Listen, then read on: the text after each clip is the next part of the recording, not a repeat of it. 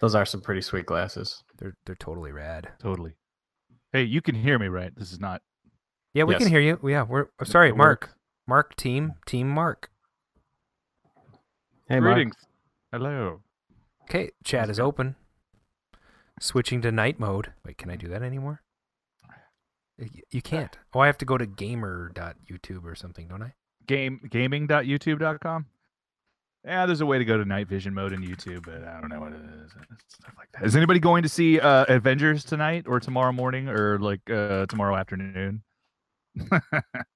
Avengers? No. yeah, that No. little Marvel movie that's coming out. Nah, I'm done with that. Shut your whore mouth. you know what's funny is I don't know a bigger Captain America fan than you, Mark. All I have is that thing right back there, right? You're wearing a hat. Maybe I should wear that right now. You got a shirt. you got. I mean, seriously, what is going on here? And why are you wearing pants? None of us are wearing pants. Yeah, right. All right. All right. All right. All Oops. right. yeah. Now turn around. Oh yeah. Ooh, baby. Nobody in the chat yet. What's going on here? We're live, right? Yep. We're live. We're at seven fifteen on a Thursday night. Everybody, Uh, have I know Kelsey texted me wanting to know if there was a show on tonight. So We have a regular chatter by the name of Casey Relford. We call him Kelsey lovingly. So make make sure if he jumps in tonight that we're doing that. Oh my God. He says, I'm here, fuckers. all right. Oops, I said that on the air. Dang it. Oh shit. It's gonna be one of those episodes, huh? I think so. That thing is horrid. It's Yeah. horrid. I can't imagine people are using it, but whatever. Oh, the ghost of Dan. We should just send an invite to him right now and see if he joins in. Yeah. Dan Dan is our um, Former co host. right. We can say that now. Can we? Is he okay with that? Well, yeah. He hasn't been on in like a year. I mean, I'm always still like hoping maybe. He's promised us three or four times. I'll be on. I'll be on. You have the wrong email. I sent to the right email. Yeah. We use the wrong email apparently for every episode. He's like, okay, I'll send it to your new email. Have those exact glasses, man. How are we looking? Are we looking good? We are. I'm. I'm trying to see how you have my video. Is my head chopped off to the top? Like, do I need to move my camera a little? It is because these guys are, yeah, they're sitting in a hole. There you go. I think that'll do it. Yeah. All Steve, right. Now that it's beautiful now. Yeah. Sh- Sh- yeah, exactly. Shane. Shane. What's up? Yep. He he's definitely sitting inside his computer. He said. That's how he normally does it. do you see? Do you see what I see in the corner there, Mark? But behind Dave, there's a "Do It with Passion" poster. Let's see here. I do see it. Is Did that a shadow box? What's going on? I don't know, but I think it's Polaroids of his, um, you know, love life. I can't. I'm not quite. Hmm. That is a very you Zoom know, in on a that. Very good use of the wall. I think It is very. there. You should see. Yeah. Casey says he he's picking up an APB. Welcome to the APB club, man. Oh, I don't know if I've ever seen one of those in nice condition. I restored one actually with the chair. As I say, with the chair. Yeah, it's sitting in my basement right now. I probably have a picture. Should I see if I can pull it up, or should we get this show on the road? I, I would like a couple more chatters to join. We only have a few people here right now. are you are you dual streaming to Twitch? I I am. Do you think Okay. people are on Twitch? No. oh, Randy's in. Got Randy Gelking. yeah, there's a decent crowd. We need Dave Bu- Dave from Buffalo yet. Dave from Buffalo. He's got a slight delay. Dave is a security guard at a college. Policeman, security. I don't know. I guess he he's a college policeman, and he restores arcade games. So we Oh. have like arcade game stories and then police stories whenever we're out with him. Pretty good. Diener, neener.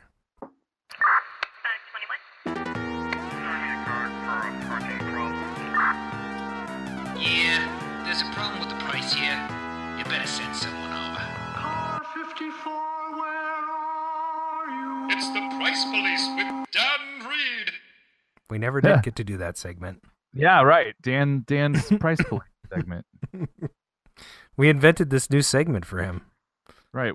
What's the latest on KLOV where somebody wants to buy some sell some, Oh wait, so a turkey shoot is is for sale I think for a high price. Oh yeah, how much? I don't know, less than 5,000, more than 3,000 somewhere in there. Sweet. Um Do you think Bob? Will, do you think Bob What's will that? be on the show tonight? Uh if he is, I may have to vanish for like 3 minutes just to see where he's at. Uh, it's Uh, okay if he's not on tonight. I I heard he got arrested. Did he get sick?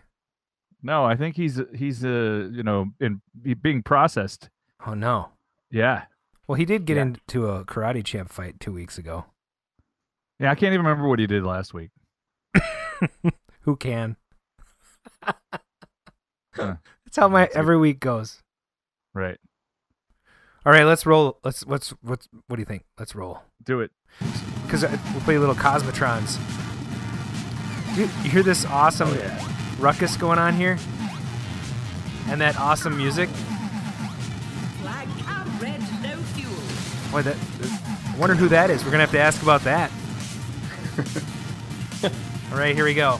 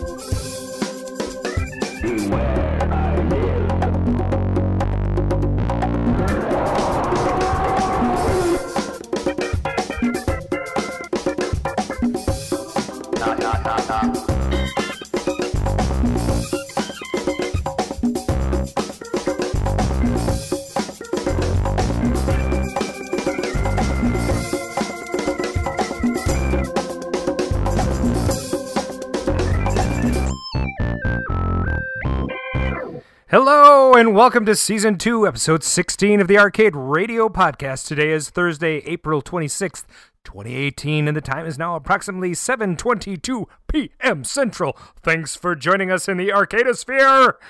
This is your host, not Adam Levine. Tonight, I am joined by Mark, Meet the Time Runner Shields, and the guest host of Arcade Radio this week, Shane Goodroad and Dave Furr. Welcome to the show. Hello, world. It's great to be here. It's Hey, good- everybody. Hey, what's up? Oh my God, you guys had a good show at uh, MGC. We should talk about that in a little bit. What do you think about that show? Man, it was it was a blast. It went so, by so fast. You know, I talked. I I did send a message uh, to the mighty uh, Dan Lucen, and I said the show was uh, absolutely stunning in its first year at the new venue, and I Yeah. think they should run it uh, Thursday, Friday, Saturday. What do you guys think? I'd be fine with that.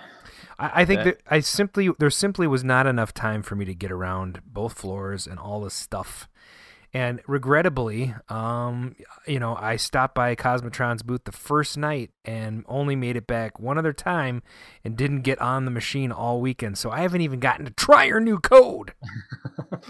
Yeah, say we didn't get to hang out with you much I know. at the show. I know Dave and I were running around like crazy. It's nonstop for us. Yeah, you know what? It's funny when you're there. It's like a networking jam, right? You're like Yes. trying to get with everybody you can and rub elbows and you you know talk. I was talking to Ben Heck. I was talking to, you know, I I saw Eugene. I saw I met all these guys in the industry, and I'm like, I have to say hi. I have to say hi.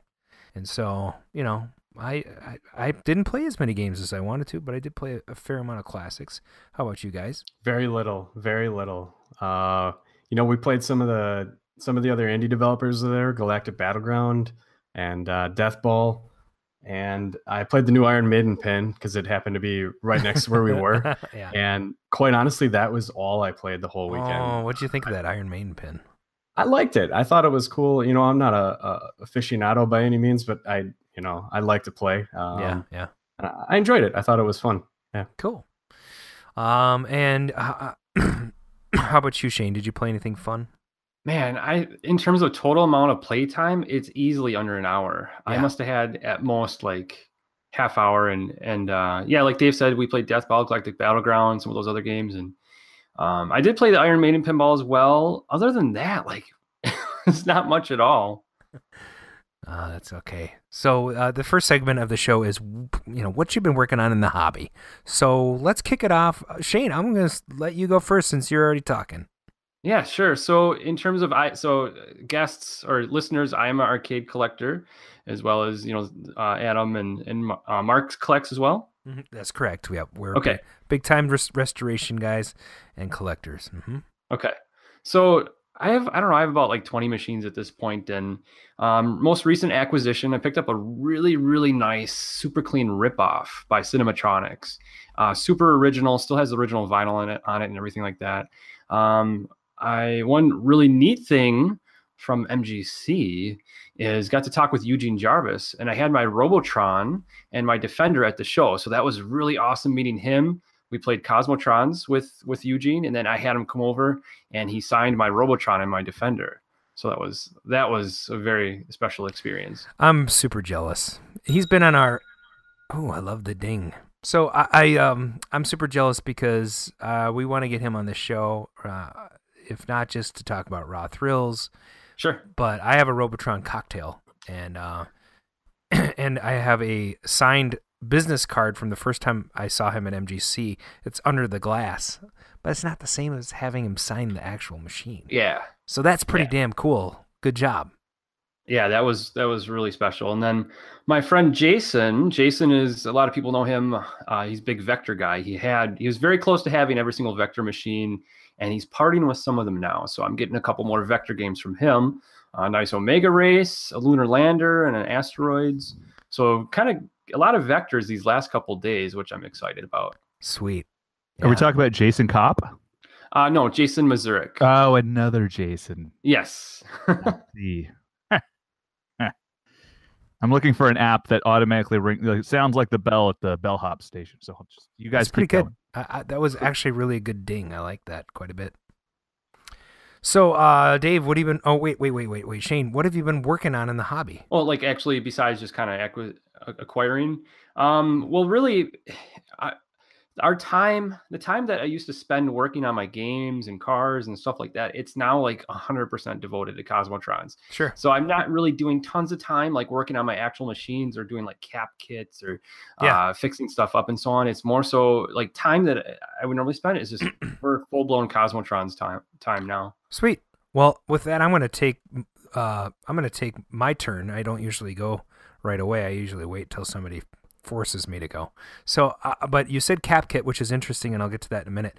But I bought uh, an MM1 Rowe AMI jukebox uh, recently, and it's kind of rare. Um, it's from 1967, and it's a beautiful machine. And the pictures of, of the MM1 that you can find on the internet are, are all kind of crappy. So I got to take some pictures of mine because it's in gorgeous shape. But you know, beautiful chrome lines, red accents, and a carousel uh, front glass. And uh, I bought it for uh, two hundred twenty dollars at a, a local um, estate sale outlet. So they buy out estate sales, and then they sell all the stuff. They categorize it and sell it. And there was a jukebox there, and I talked them down at two twenty. I took it home, and it was too cold, and they didn't have the key. So I ordered a key, and I was just hoping for the best. Well, last weekend it was warm enough, so I cracked the thing open, and inside there was a box of uh, 45s that had uh, been stacked in there, and you know, like mail order. There was about 30 of them in there, and I had already gotten a bunch of 45s with it, and and it's loaded up, but it's all 50s and 60s, and it's rock and roll and country from that era. So I'll probably not keep it all, but there's some fun stuff in there. What are you gonna? What's your time era that you're gonna put? You know, It's gonna it, well, if I keep it, it's gonna go 80s or 70s. Of course. 70s or 80s, and that's That's uh, mostly probably late '70s, early '80s in that box. But um, but yeah, so I um, I got this thing, and then I started digging around in there, and I found a night a, a thermostat, a Honeywell thermostat from which probably is from 1967 also, and then like a, a mounting plate. So clearly, he had used the the jukebox as storage. There was a speaker in there, a brand new speaker. Like he had, uh, maybe thought there was a problem with the speaker, and and then there was a coffee can, and in the coffee can there was a rag and a volume control, and I'm like, okay, so maybe maybe he thought the volume went out or something, so he ordered an extra volume control. And so um, I took the rag and the volume control out, and the coffee can was half full of quarters. Whoa. hundred and fourteen dollars and fifty cents. I was gonna say, did you count it up? Yes, he did. So, uh, my jukebox just got substantially cheaper. So, so you gave the guy back his quarters? Or? no, he's dead. the guy's dead. I'm sorry. So anyway, I, I um I, I was fixing it all up. you, you're ding, you're dinging. I think if you just do it right from where you are right now, it'll just work fine. You know, you don't have to hold it up to the mic. It just works. There's like a long delay. You- There it goes. so anyway, um, there was all kinds of problems with the mech, so I I, I um, got the WD-40 out and I uh, cleaned the idler wheel and I got everything working. It was returning records and everything's functioning except for there's no sound. And so what I think happened is this guy thought, well, there's a problem with the sound, so I'm going to replace my volume control. And uh, it probably started with one channel going out first because he bought a speaker. And he's like, well, nothing's working now, so I'm going to buy a volume control. And then he never did anything with it. So my guess is that the amp is totally toast. And I bought a complete cap kit for the power amp board and the preamp board. And I'm going to do a cap kit this weekend on the thing and hopefully get it working. So that's what I've been working on in the hobby. Dude. Good times. Hey, let's hand it off to Dave. Dave Fur, welcome to the show. Hey guys. So I, I don't have any great story about cap kits or anything. um, you know, and, and like Shane said, a lot of my time lately has been just absolutely focused on Cosmotrons. You know, we got a lot of we got a lot going on right now. Um, the one thing I guess, you know, at, at MGC, I'll show you guys something. I had brought my because I do have a, a decent collection of old video games. Yeah, right uh, on, right on. You know, some classics, and one of my favorites from back in the day is General Chaos, and Brian Colin was it at MGC. Obviously, Is that a Sega game? Yeah, from Sega Genesis. It was the first. So he signed. Uh, he signed it. He signed the the, the book, the cartridge, the cover. Um, so that was really awesome. of Him. We've met him a few times before. Wh- who is it again? You know, Brian Colin. Oh yeah, yeah, He yeah. also made games. You know, Rampage. Rampage, Right on. uh, Arch Rivals, Yep. um, Just watched an Pigskin interview with. Football. Pigskin, yep. Yeah. So this was I I don't know how early on, but I, I believe this was you know at the beginning of what they call Game Refuge, which is a company he still you know does things with, uh, a company that he- I believe he created. Um, and this was this was the first four player game, uh, first game on the Genesis to use a four player adapter. Um, Sweet, I have that so it's kind of cool. Yeah, it's it's it's a cool game if you haven't played it. I I it's uh, one of those games. Uh, another one, you know, kind of a team cooperative. You can play two v two stuff like that. Sweet. And uh, I had a lot of fun playing that as a kid. So All right, so I have a couple questions for you as a Sega owner. Can you give uh, Sega enthusiasts and people that are interested in the platform a few pieces of advice? First of all, I'm going to ask you a question. Which controller do you find the best to use with the Sega Genesis, aka Mega Drive? man, there was there was so many of them. I I'm not even sure. I I might just have to go with the with the stock controller. You know, just Oh, the three button, the big ass, Yeah. that was you know? that squishy piece of junk. What? Oh my god, it's the worst thing ever. Can't even believe you said that. Okay, six button Japanese controller. Boom, you got to have that thing. Six but I don't know that I have a six button. you need Japanese to get one. I'll send you one. Give I'll me have your to address. check that out. Give me your address and I'll send you one. Hey, wait! You need to send Aaron his uh, Donkey Kong sticker. Oh, Now that you just reminded me, where's it at? Is that it? this is it. Oh wow! I haven't even opened it. Oh man. I was just gonna put it right in the mail to Aaron. Okay, okay. Well, well, sorry, sorry. Totally just you know. Plus, I owe you. Plus, I owe you a over. T-shirt and a fidget spinner and some other stuff. Oh wow, my wife wants a T-shirt. Oh shoot, my my address was on it. So was Jordan's. It's okay. You you moved it so fast, uh, you you couldn't see it. I So- was waiting for you to slow it down to where people were gonna be like, "Oh, I'm gonna mail you Oh, I'm gonna mail you some. I'm gonna gonna- send some pizza to your house." You're gonna get like clear bombs in the mail or something. Oh, my I gotta gosh. do that to Adam. Oh, that'd be so awesome. I'm totally sending you a package next week, Mark. you know what I mean. Gosh, I'm gonna be out of town, so it's okay. You can pick it up when you get back. dang it. It's Jello pudding. oh no, no, it's going to jails. What's happening? Convicted on three counts. Anyway, moving on. So, uh, all right. Any any any favorite games besides that one, Dave? Fur. Not You know, uh, from the Sega era or just everywhere. Well, okay, yeah. So all right. Uh, well, that could be an interview question. I was Yeah, focusing on that- Sega. That could go all over the place. Yeah, yeah. The first Sega, you know, I man, I I I just I was watching there at the- MGC. They had that huge screen, and they kept playing different games on them on those huge screens. And for a while, they were playing Sonic, and that brought back some you know memories. Yeah, yeah. Um, NBA Jam. I always Sonic really, and I always really like that. Yeah, Sonic and Knuckles. There were so many good games. All all the Mortal Kombat's played played those a lot. you know, Um, yeah, and those were good on the Sega. Those were great ports. You know, I, I think they Yeah. were. Yeah. So um, that leads us uh, to to Mark. What have you been working on in the hobby? Okay, so in the hobby, I picked up a Mortal Kombat 4 and a Mortal Kombat 1 cabinet when I was almost in Mexico.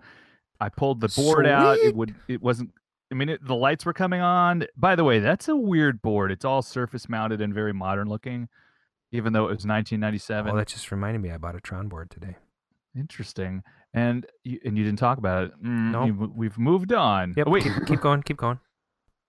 anyway, so it's broken, and then I wrote to Xenomorph on KLOV to see if he could fix it, and then he recommended some other guy who hasn't logged in since January, and I emailed him, and he still hasn't replied. I think that man is either stuck under something heavy or dead. So um, I'm not I'm not sure who's going to fix my Mortal Kombat 4 board. Um, there's that. Uh, I have to go to Las Vegas. There's a party that uh, is renting my DeLorean. So I'm gonna drive Saturday and Sunday, and then you know make a very relaxed pace, and then the party's on Monday night, and then as fast as possible I'm driving back, and then on Friday I'm going to Nebraska to hang out with my wife's grandma, and the and the, like her cousins are getting uh you know graduated and and stuff. I don't know. It's, it's gonna be, but by the way, everything is around Thursdays, so I'm always here at the house on by by the next Thursday. Sweet. I hope you appreciate that. I do appreciate Is that it? Let's see. MK board's dead. yeah. Okay. Check that's everything that's noteworthy. All I did So have like the I did have the chance to buy a Tempest and a Qix for like an incredibly like super low price, but I was about to leave for Disney and Uh, I I gave that to Aaron and he picked them up. Oh, good. At least somebody got it right. Yes. That's how I, Sweet. that's yes. Karma hopefully. Come on Karma. All right, I'm go. gonna, I'm gonna do a little fan service here, and I'm gonna right now I'm gonna put up the uh, pictures from the APB install or uh, restore that I did. Uh, it's on KLOV. You can find it on KLOV. Is it is it showing up on the screen right now? I can't. No, I just see your face. really. Yeah. I, I might it might. Uh, it. Oh wait, you may be putting it up on uh, the Yeah. the yeah. stream. I'm putting it up on the stream. So Yep. right now I'm just showing a couple of the pictures of what it looked like when we first got it home. It had been dropped. Uh, it, so it it was askew, you know. Uh, it had been popped out. All the staples had been popped out of the side of the machine. Everything was totally worn. So you know, it it's just. And then I have a few restoration pictures here that kind of show where it where it ended up. And um, so my friend um, Eric and I did a little woodworking on this thing. These are sort of before and after pictures. You can kind of see we did a, a fair I kind of- love that silver T molding. I, I don't think I have a game. That chrome. Oh wait, my my Royal Rumble has that. Uh, the chrome is pretty nice. Chrome, I see. Yeah, and uh, you know I didn't do much with the stickers because you know I couldn't. Yeah. Uh, they were pretty bad. But uh, you know, a little bit of paint here and there. You know, we did a lot of work on the cabinet internally. Um, and there's the there's the T-bar for the seat. It's not really complicated. I think we could probably reproduce that um, if we needed to.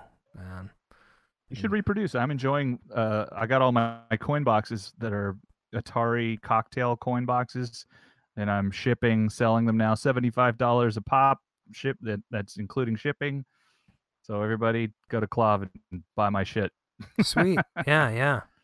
Um, and and those coin boxes are they? What are they? What are they for? So I, I had this thing whole powder coated. A whole bunch of different games. Just a lot, almost all the Atari cocktails, not the regular asteroids, and and not the weirdly shaped, you know, tempests that are like 19 inch monitors. sure. Yeah. Sorry, you you put me on the spot. It's, it's like a list of 10 or 15.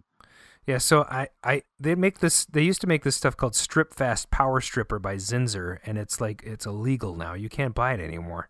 Oh, it's too bad. But this stuff would just take you could pull it off like a balloon if you look at this picture right here. Oh, I think I've used that before. It's fantastic and they don't make it anymore. So I, I got to find another toxic. You had to wear gloves Yeah, 'cause it must be causing cancer or something. yeah, it was Yeah. it was burning. It would burn into your skin. It was bad. Oh, I have one like that. I'll go find. Uh, I'll I'll go bring it. Yeah, you got we got to figure out something else to use for that. But here's me cleaning off. I mean, just just meticulous. You just look at how it's like a rubber band. It pulls off like a balloon. Uh, it's just the coolest thing. So little spray paint. Uh, I upholstered the seat. Yeah, Is that your first upholstery job? yeah. Can you tell? it's pretty shitty, but it's it's comfortable. It's comfortable. Yeah. There's there she be, totally stripped down. Yeah, that looks good. Yep. And um yeah, so we put in some reinforcement, build a new back door. I mean, this thing was really messed It's up. like a teeny tiny camera in the seat. No. Lots of bondo, uh, you know, to make everything smooth. Painted her all up. And then Rich from this old game actually does the artwork. So if you wanted reproduction artwork, oh, I also reproduced the uh the instruction card that sits in the back of the door. So that old thing has a brand new and I cut a hole for ventilation and put a fan in for the monitor. So we made our own new back door out of plywood, which made the thing about 20 pounds lighter. Oh, and somebody had put in micro switches and I had to switch everything back to leaf. So that was fun. Those bastards. Yeah. So ultimately, this is the piece of crap I brought home. And um, that's the thing that I have now. Oh, oh yeah. Is she beautiful or what? So, Too bad the gameplay's weird. right? I love Yeah. that. Repro the seat for me. yeah. Nice. I had to share that. Casey, you deserve that. You're a oh, good Oh, and speaking of Rich, he actually is mailing me a vector. I mean, he he did a marquee of the Nintendo HeliFire that I right on. sent him the artwork for, so that's coming. Sweet. We're all gonna have Nintendo HeliFires this year. Great. It's the Arcade News with Adam Stevens. Oh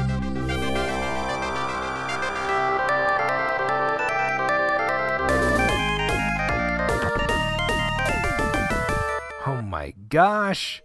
We have a couple of interesting news articles this week. Arcade Classic Tenured Fight. Tenured. Tenured. Let me try that again. Arcade Classic 10 Yard Fight is the Switch's first football game. Sorry, but if you were hoping for Tecmo Bowl, you might be disappointed. Nintendo has been keen to capitalize on nostalgia. However, its latest attempt has us scratching our heads. Next week, uh, and by this this is brought to, brought to you by Engadget, by the way. Next week, the Switch will have a football game to call its own, but rather than say a classic Madden or Mutant League Football or EA or Tecmo Bowl, we're getting 10 Yard Fight for eight dollars. The original. Uh, the game originally appeared on the NES back in 1985. Uh, actually, it was an arcade game as well, uh, and a two-year delay after its arcade debut. So apparently, uh, came out in '83, right? So, uh, Mark, You can do math. uh, what was what was your opinion of this game? Because I actually loved, uh, I really, really, really loved Ten Yard Fight. Yeah, I mean, I don't think you don't usually see it much. It's usually in a converted cab. Sure, I like it. I but I but I I I played it in the arcade and I loved the Nintendo game. It, it was it was pretty crude. Um, it, it might as well have been Atari uh, in some respects because Hmm. the graphics weren't super advanced or anything. What uh, you know, Shane and Dave, uh, did you ever play Ten Yard Fight? I'm sure I've played it on the NES at some point, but definitely Tecmo Super Bowl. That was my my go-to NES football Oh game. man, Tecmo Super Bowl is there's there's no other game like it. It's perfect. I have it right here in the box. It's fantastic. What about you, Dave? I, Sam, I think I maybe played it on NES, but I, I've never played the arcade. Yeah, yeah. The And, I- arcade. and, and Tecmo Bowl was my jam. well, I gotta that was say, the- that was the, a little shout out to uh, Grand Slam and Egan.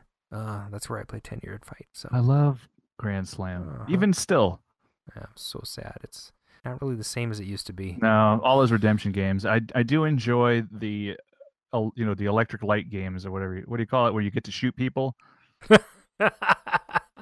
Laser tag. Laser tag. Yes.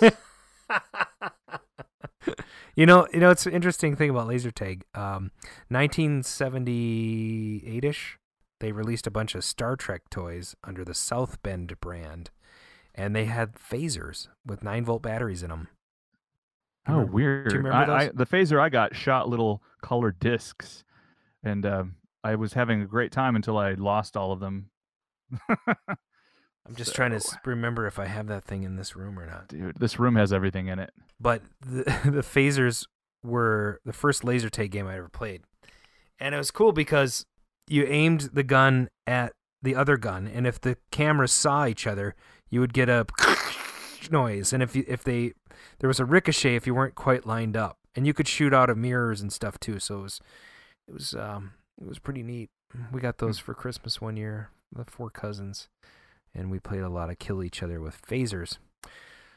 Anyway, moving on to the next uh, news article. SNK may be making a mini console stuffed with arcade classics. This comes from TechCrunch. If you've worked through the amazing selection of games provided by the NES and SNES Classic Editions, you may be in luck. SNK, the legendary arcade game creator behind the likes of Metal Slug and Samurai Shodown, is teasing what it looks like is its own tiny arcade cabinet. Teased as part of the company's 40th anniversary, the shrouded gadget definitely doesn't look like a Neo Geo or even a Neo Geo Pocket.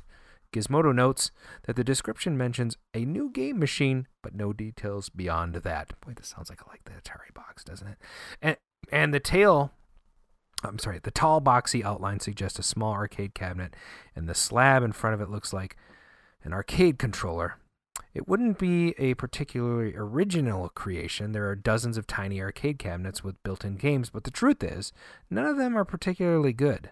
Uh, they're novelties, perfect fun for a laugh, and pass it around the room. And people are like, "Oh, I used to love this game when I was a kid," but uh, compared to their impressive, you know, with the impressive solidity of a real arcade uh, controllers and all the Neo Geos itself, it just isn't there. So, if I had to guess, I'd say this is an arcade cabinet style console with improved internals, a decent screen to accommodate games newer than 1996, and a separate, perhaps even wireless arcade controller. The price?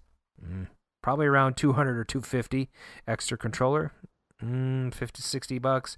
And uh, they could probably be way off. Um, but anyway, what do you think about that? SNK, SNK uh, classics. What kind of classics would we get from SNK? Good stuff, Well, you got to you got to have Metal Slug. right? Like, All of them. They they made a crap ton of, of sports games though, didn't they? Baseball Stars. That's that's a really Yeah. I like that one a lot. Yeah. By SNK. So yeah, Baseball Stars was good. It was a good that was a good franchise. And you know, I don't know. Hmm. Yeah. Yeah, say um, bu- um Bust a Move, Samurai Shodown. Wait a minute, Bust a Move was Taito, wasn't it? Oh yeah, yeah. I'm just I guess I'm just thinking because it you're you're right because it was always on the Neo Geo Sure, sure. MVS. Yeah. So I'm thinking they have like Double Dragon. Was that them? Or or no, that was a Neo Geo, wasn't it? Yeah, that was Neo Geo cuz There's a, a dra- Double Dragon fighting game on the MVS, but it's terrible. Yeah, so I wonder what SNK titles like what is their what is their King of? Fighters. Yeah. I'm just Yeah. Baseball is all I can think of. Like I'm very sad now. The King of Fighters, you're right. King of Fighters, that was theirs. Was that as good as like other fighting games, or is it as good? I I've played it a decent amount, but not enough to like like really get into it and learn it. I'm I've always been a 2D Street Fighter guy. A- any 2D Street Fighter game, uh, nothing compares to me. I love Street Fighter. That's good stuff. But I, I also like weird stuff like um, Toshinden 2, you know, PlayStation 1 debut. Fun. Oh game. sure, yeah. So that was a one of the early uh, Polygon Yeah. fighters, right? Yeah, and it's in its own right, it's quite nice. But anyway, so I I think uh you know Back in 82, I used to be able to throw a pigskin a quarter mile. Back, back to the cave with, with Time Runner. Why are things so heavy in the future? Is there a problem with the Earth's gravitational pull? Hey guys, get in the DeLorean. We're going back to April 26th, 1984, a mere 34 years ago. 84. And we're also go- Yeah, right? and we're dragging Shane and Dave with us uh, over there. We're going to find out if they care or w- were they even alive back then? I don't know. they do look pretty young. We were both alive. okay. The answer is correct. All right. now, what's your recollection of 1984? Is it fresh or were you like, you know, two and not recording? You know, what, what's going on? Dave's a little bit. Da- Dave's an old guy. I'm the younger one. Oh, listen Got to it. this. Okay. Listen to him bust him out. This isn't even funny. Yeah, that that wasn't even nice. Wow. I was I was two. I say my recollection is uh, about zero. Okay. well, then this will be, uh, you know, uh, we're going to fill in the gaps then. Uh, as far as arcade news on April 26, 1984, Duck Hunt, the light gun shooter video game developed and published by Nintendo for the NES. It was released in Japan on April 21st, 1984. So, you know, just a few days off. I can't believe it. It took like a year and a half to be released in North America. Uh, as a as a, I guess it was the launch game for the NES. Uh, and in Duck Hunt, players use the NES Zapper. They shoot ducks. I really enjoy that game. I, I was disappointed to learn the dog doesn't have a name. It's called the Duck Hunt dog. he deserves to have a name. What I- would you I- name that dog, Adam? If he, I if would name him asshole. Oh, he is kind of a jerk. He's a jerk. Like every time he pops up, I'm like, "You friggin' asshole. Yeah, yeah. um, Sorry. well, unless you shot all the ducks and he carries them, doesn't matter. name. I would. I would. Anybody in the chat got a name for that damn dog? Because it's he's so annoying. Uh, well, while we're looking for that answer, the box office was just burning up. Burning. Breaking, Oh, also known as no. Breakdance the movie, also known as Break Street 84 in the UK, was an 84 American breakdancing themed comedy Oh slash gosh. drama. The film's setting, and this is where uh, the reason why I picked this date, it was inspired by a 1983 German documentary titled Breakin' and Enterin', and it was set in the multiracial hip hop club Radiotron. Oh my god. That's right. It was in a that's a that was a club based out of MacArthur Park in Los Angeles. Uh, many of the artists and dancers from the documentary, including Ice T, who makes his film debut as club MC, and Michael Boogaloo Shrimp Chambers, went straight from the documentary to star in the movie. Robotron, oh, Radiotron, rather. Yeah, weird, huh? It's they tore it down like in one year. Uh, the city was going to tear it down, and then they tried to like stop it. And you know th- that's actually the theme of Breaking Two, Electric Boogaloo. And in the movie, they convinced the city and they saved the club, but in real life, the city didn't give a shit and they destroyed it. Good times. That's funny. And so, what was the what was the weirdest thing on TV on April 26, 1984? You're lucky you missed this one. Jim Carrey's first lead role in a Hollywood production was a little TV show on this exact night called The Duck Factory. Have you ever heard of it? no. Okay. I, th- I thought it was uh, Earth Girls Are Easy. his his well, no, this is before that. This is his first Wow. you know, but not doing stand up, but doing a Hollywood production.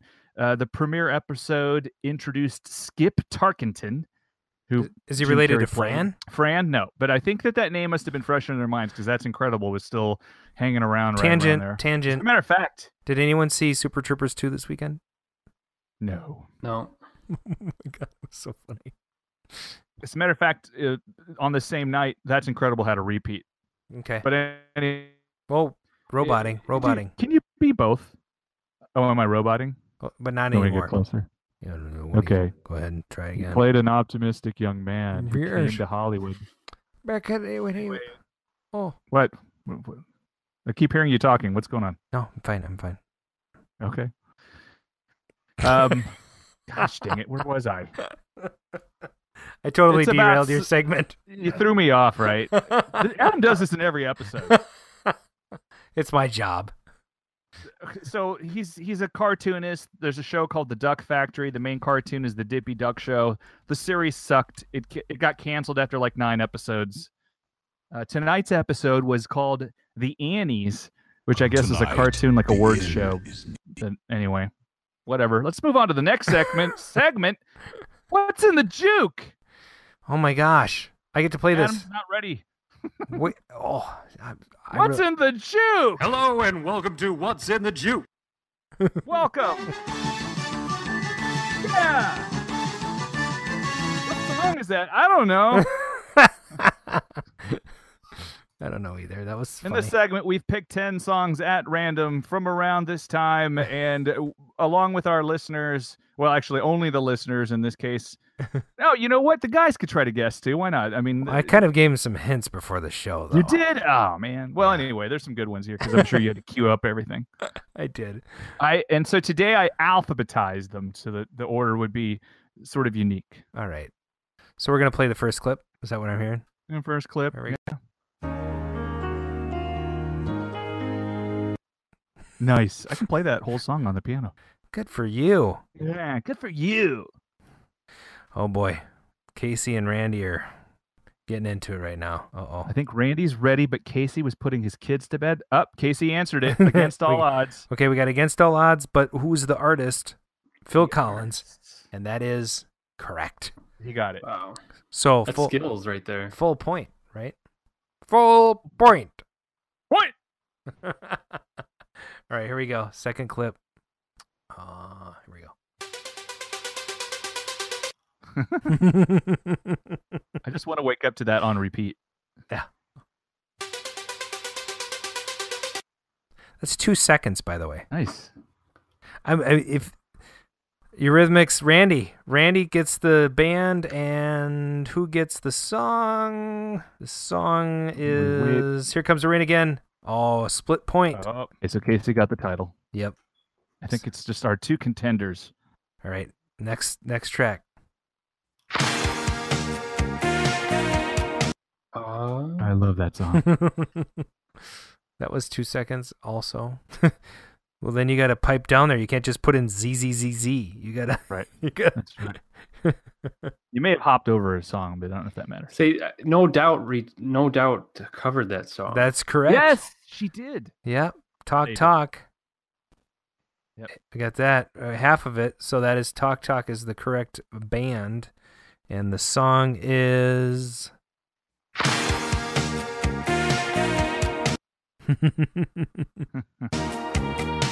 oh, he got both. I think They're Randall, tied neck and neck. Randall's, or they got like one and a half points each. Yeah, that's right. All right, cool. Next song. This one's gonna be easy.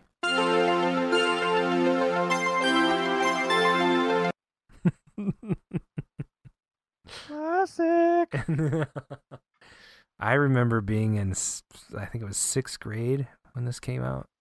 Right. I was in a French class and there, was two twin girls and they were kind of cute except for they had like S- Steve Perry noses and they looked like Steve Perry and then that sort of ruined it.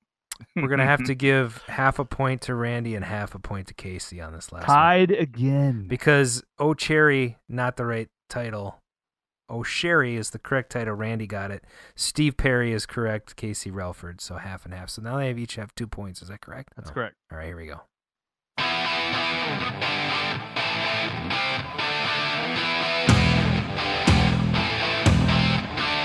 I, ca I just want to play the it. whole damn song for that. It's like one of my favorite Rock you songs. like a hurricane, but I don't know the band. name. oh, we Oh, Right? just gave it away to the audience. that's okay. That's right. Casey got it. And then Scorpions, he got a point, full point on that bad boy. There's a nice delay where that doesn't matter. You Right. uh, guess ahead of them. Mhm. All right, Casey, pulling ahead. All right, here we go.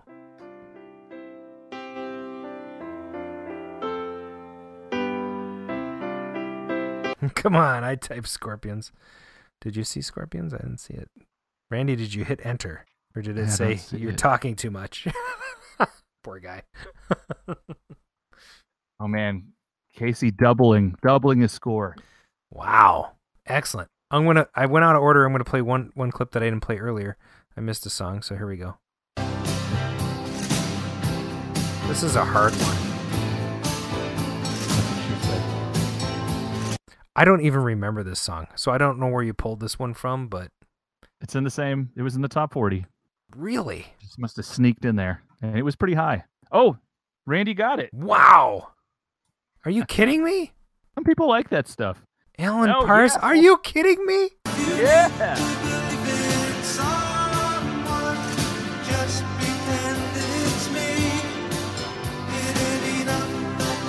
Takes a long time for it. Wow, I, I'm impressed. Wow, I'm impressed. That that's pretty freaking awesome, you guys. Okay, here we go.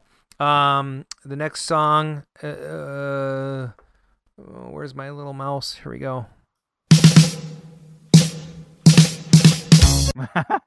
That's a tough clip. I barely remember that. Oh, I, I'm, a, I'm a MJ fan, so oh, there you go. Oh, me too. Me he's too. He's in it.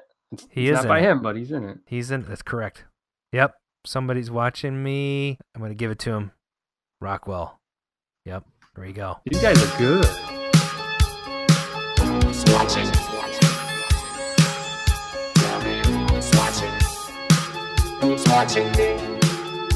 So good. It's a good arcade song. Yeah, it is perfect. Yeah. And I, and I think I heard a rumor that Michael was asked to do the backing vocals as a favor to uh, the the head of um, Motown at the time. So here we go.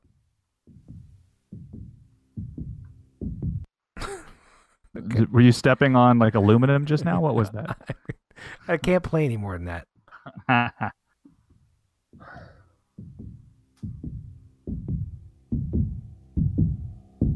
Heart of rock and roll. Yep. And the artist is, of course,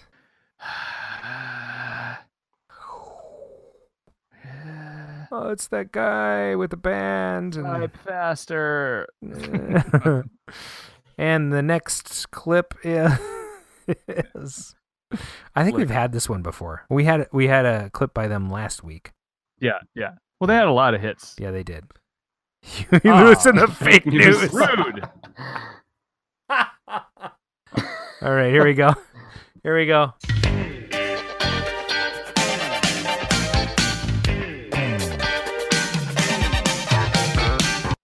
I think that'll do it. Oh, that's weird. It's like I only heard like the left channel just now. Duran Duran, he's got that Yep. part. Yep. And nope.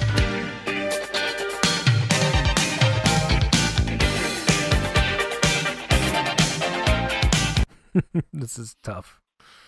I'll give you a hint. If you hit your knee in just the right place, Oh, Randy got it. all right. Squeaked in another half point. Sweet. Okay. So final match Casey 6.5 points, Randy 3.5 points. Oh yeah. Uh, we'll mail you the trophy uh, at a later date.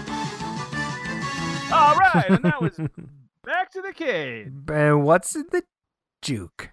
Da da da. What's in the juke? Right. Yes. All right. Well, I uh, looks like Bob did not call in this week, so we're gonna go straight to uh the fanfare. Straight to straight to voicemail. Straight to voicemail.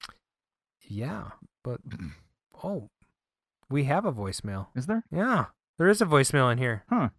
Huh. I should probably play it. Oh, I get to watch all of your uh, the stuff that you're typing. Hey, this is Matt. Ron, guys. The- There's- I didn't know we had a voicemail. I'm gonna get this uh this queued up. You guys can can you see the Cosmotrons thing? We're gonna that's gonna be I can see the text. This is gonna be fun. Now I see the Cosmotrons. Yeah. There we go. Yeah, I didn't know we had a voicemail here.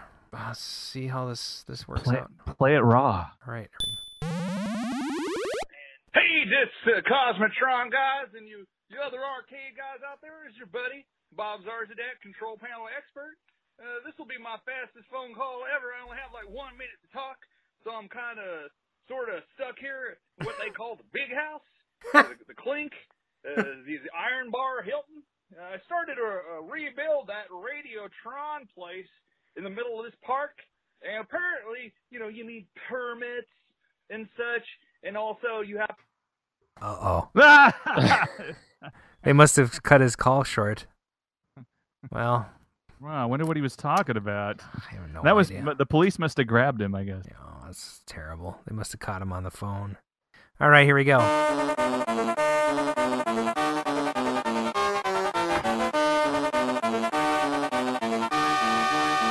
Sha, please welcome to the show one more time, Shane and Dave from Cosmotron.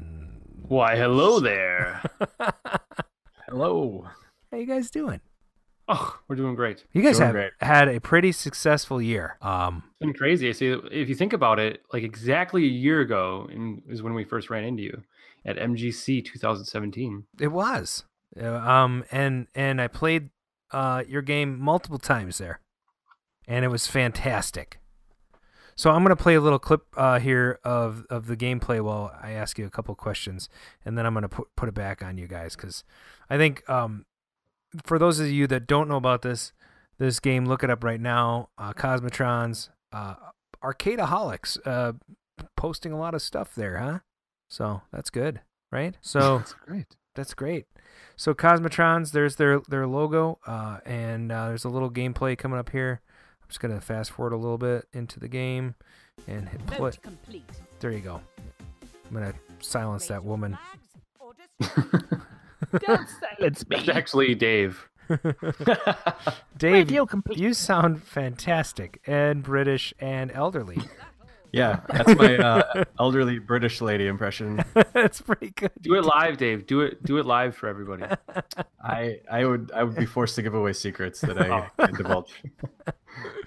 Okay, so while this is going, uh, first of all, why don't you give us uh, a little bit of? I'm going to go backwards here. Give us a little rundown of what Cosmotrons is. Uh, either Dave or Shane, go ahead and give us. Sure. You know. Cosmotrons, four-player space battle arcade game that deals with gravity. And one of the big things about our game, you get to choose the spaceship setup of your choice and battle against your friends through dangerous territories. That's our little elevator pitch. I'll let Dave add more. I think I think it was supposed to be uh, Space Battle Mayhem. Space though. Battle Mayhem. I, I think you need to get that new statement run by uh, HR or PR, Yeah. something like that. Space Battle Mayhem at the Metrodome. that would be Cosmodome. that'd be kind of cool if we get Cosmotrons on the big screen, the Metrodome. I'd go for I'd go there for that. At the Cosmodome. That's what's going to happen. They're going to rename it to Cosmodome. Uh, sweet, I like it. Sweet. So um, awesome. Uh, yeah. So you both uh, have something to do with this game. yes. So, are you asking our roles then, or Yeah, why don't you tell us a little bit about uh, each of your roles and, and how you came up with this interesting uh, vector graphics that's not vector graphics game? Sure. So it all kind of started about like 2015 ish. Just going through different games, like different indie games, and, and collecting arcade machines and stuff like that. There's a very specific type of game that I wanted to play. I wanted to play a multiplayer gravity based space battle game, and I couldn't find anything that really existed or anything that was kind of I don't know that that was uh, that met that. So uh, finally, a year later, after kind of those feelings brewing up and stewing, it's like okay, I'm gonna try. You know, nobody's created this thing. I guess. Hey, let's try making it ourselves. So um, I made a very bad prototype of the game that was still fun. It proved the, the gameplay was fun, and showed it to Dave. Dave and I have been good buddies for about 14 years now, um, and we've, gamed together and so on. So show the prototype to Dave, and then I'll let Dave take over at, at this point here. Yeah, so Shane showed me the prototype. Um, I guess he had a bunch of questions about you know the next steps with the game and how to program it. And um, we've kind of we've kind of told the story a couple times where I felt like I was telling him all this stuff and he's looking at me and I I, I just got the feeling he was kind of glassy eyed and not really understanding what I was talking about. And I, I think that's the point where I kind of understood I was going to take over the programming. and he did, and so glad am I that he did. That's fantastic. So sort of a joint effort, and then um, here you go, Dave. Do all the work. no, I just all the kidding. programming work. That's for sure. So who? Di- okay, so there's some awesome music in the game. Tell me who does the music. Yeah, so the music is actually that was just did tons of searching on actually Newgrounds and all over the internet too, and tons of searching on Newgrounds. Um, came across Chris's music. Chris is a gentleman out in Germany, and he we we contacted him. I liked a lot of his music. We contacted him, and um, he agreed to let us use it in the game. So which was amazing, Uh, and and our Cosmotron's theme song he made specifically for our game, which was really cool. Sweet. And then there's a seriously, there's a British lady in your in your game now. She wasn't there before. Right, right. So that's one of the things that we did is we we wanted to add in voiceover. So to add kind of a little bit more flavor to the game, but also so players could more easily know what to do because people uh, tend to not want to read information. Ah, very true. Um, so, so okay, well let's we'll put it visually on the screen for you, and so you can also hear it. And you got this this nice British uh, woman's voice kind of telling you what to do, and kind of like the image of um, think about M from James Bond. Yeah, absolutely. Um, that's kind of what we were kind of going for with that. and maybe even uh, Moneypenny at that point. Who? Yeah, yeah, kind of like combination of those two. So, So then, in terms of back to our roles, Yeah. So that's definitely in terms of Dave, definitely the programming side, and then in terms of like the game design, game design theory, uh, the visuals, you know, that side, that was my role, and then the the cabinet design, those types of things too. So it's been like I don't know, it's been so awesome. Like Dave and I, just our different strengths combining, and it just it's worked so well for us. Very cool. So uh, I just put a, a a picture of the um, Cosmotron cabinets up. Your newest uh, two cabinets are in the on the right. Um, tell us a little bit about what it took to build these uh, gorgeous cabinets. Well, it's it's definitely hours and hours and hours, this insane amount of time designing. Mm-hmm.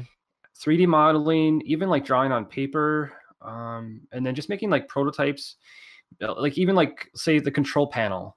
I couldn't tell you how many hours we have in just designing the control panel, and each one of those machines has a different control panel. And the middle one's the production machine, so we're finally there. Uh, it, like just for example, you draw it up on paper, you 3D model it, and then you make it out of cardboard and actually stick buttons in it. And you get, okay, uh, Juanita, my wife, come stand next to me. Let's see how this feels space wise. And Dave, too, and my dad, you know, I'll stand at this cardboard, you know. So, like, in terms of that process, you know, kind of start that way and then going up to making the real part. And then um, each machine has a different story, really, because the first two prototypes are both different and both wood. And then our production machine, the outside shell is fiberglass.